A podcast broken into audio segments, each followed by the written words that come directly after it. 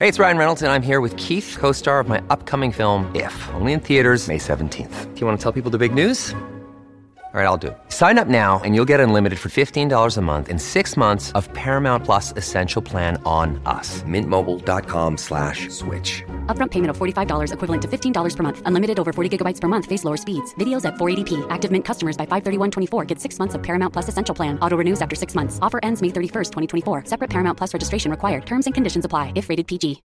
When you need mealtime inspiration, it's worth shopping Kroger, where you'll find over 30,000 mouthwatering choices that excite your inner foodie. And no matter what tasty choice you make, you'll enjoy our everyday low prices, plus extra ways to save, like digital coupons worth over $600 each week. You can also save up to $1 off per gallon at the pump with fuel points. More savings and more inspiring flavors make shopping Kroger worth it every time. Kroger, fresh for everyone. Fuel restrictions apply.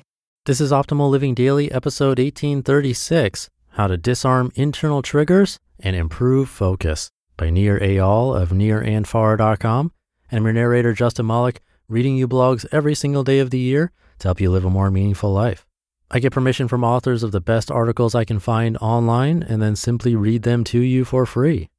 For now, let's hear another post as we optimize your life. How to Disarm Internal Triggers and Improve Focus by Nir Eyal of nirandfar.com. While we can't control the feelings and thoughts that pop into our heads, we can control what we do with them. Research of smoking cessation programs performed by Dr. Jonathan Bricker of the Fred Hutchinson Cancer Research Center suggests we shouldn't keep telling ourselves to stop thinking about an urge. Instead, we must learn better ways to cope. The same applies to other distractions like checking our phones too much, eating junk food, or excessive shopping. Rather than trying to fight the urge, we need new methods to handle intrusive thoughts. The following four steps help us do just that. Step one, look for the discomfort that precedes the distraction, focusing in on the internal trigger. A common problem I have while writing is the urge to Google something. It's easy to justify this bad habit as doing research but deep down, I know it's often just a diversion from difficult work. Bricker advises focusing on the internal trigger that precedes the unwanted behavior, like you're feeling anxious, having a craving, feeling restless, or thinking you are incompetent. Step two, write down the trigger. Dr. Bricker advises writing down the trigger, whether or not you subsequently give in to the distraction. He recommends noting the time of day and what you were doing. In addition, it's important to note how you felt when you noticed the internal trigger that led to the distracting behavior as soon as you are aware of the behavior, because it's easier at that point to remember how you felt. According to Bricker, while people can easily identify the external trigger, it takes some time and trials to begin noticing those all important inside triggers.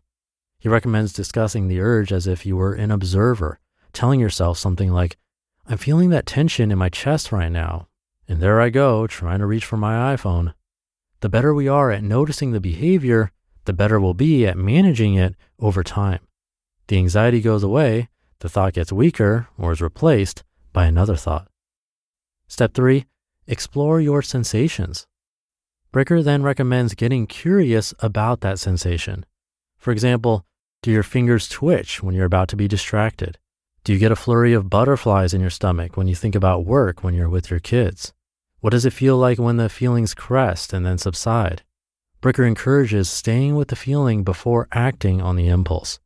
When similar techniques were applied in a smoking cessation study, the participants who learned to acknowledge and explore their cravings managed to quit at double the rate of those in the American Lung Association's best performing cessation program. One of Bricker's favorite techniques is the leaves on a stream method. When feeling the uncomfortable internal trigger to do something you'd rather not, Imagine you are seated beside a gently flowing stream, he says. Quote, then imagine there are leaves floating down that stream. Place each thought in your mind on each leaf. It could be a memory, a word, a worry, an image, and let each of those leaves float down that stream, swirling away as you sit and just watch. End quote.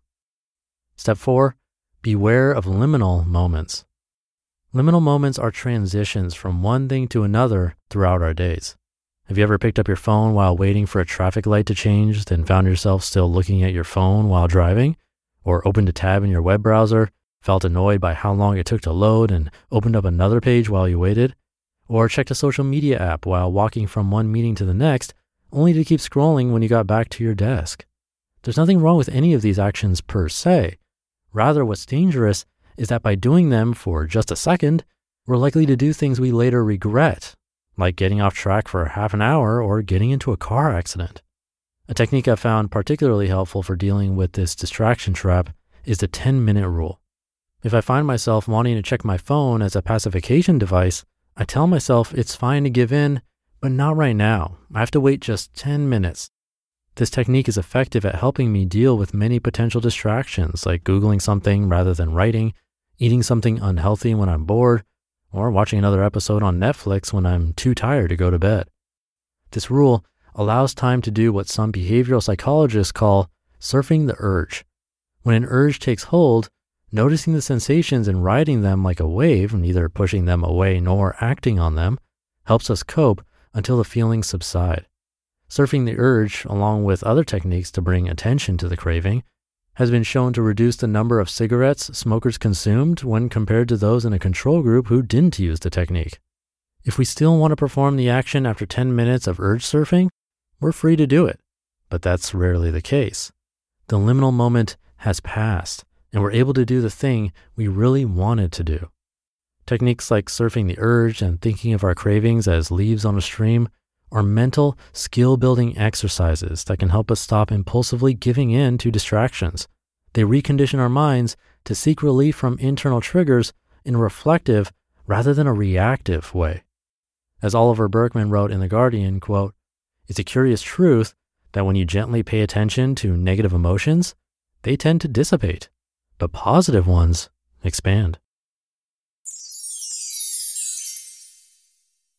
You just listened to the post titled How to Disarm Internal Triggers and Improve Focus by Nir Eyal of nirandfar.com.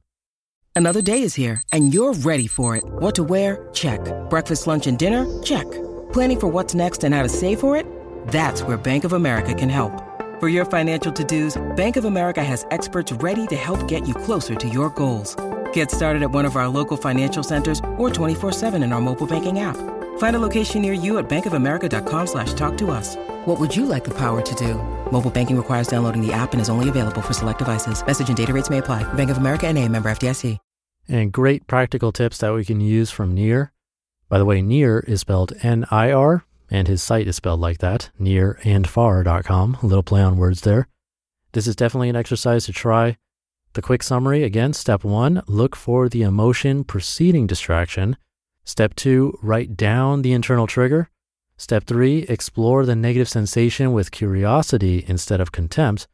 And step four, be extra cautious during liminal moments. I love the 10 minute rule, so something to try. These are all quick and simple. You just have to remember to do it. That's the key. So let me know how it goes. Have a great rest of your weekend if you're listening in real time, and I'll see you tomorrow for Minimalist Monday, where your optimal life awaits.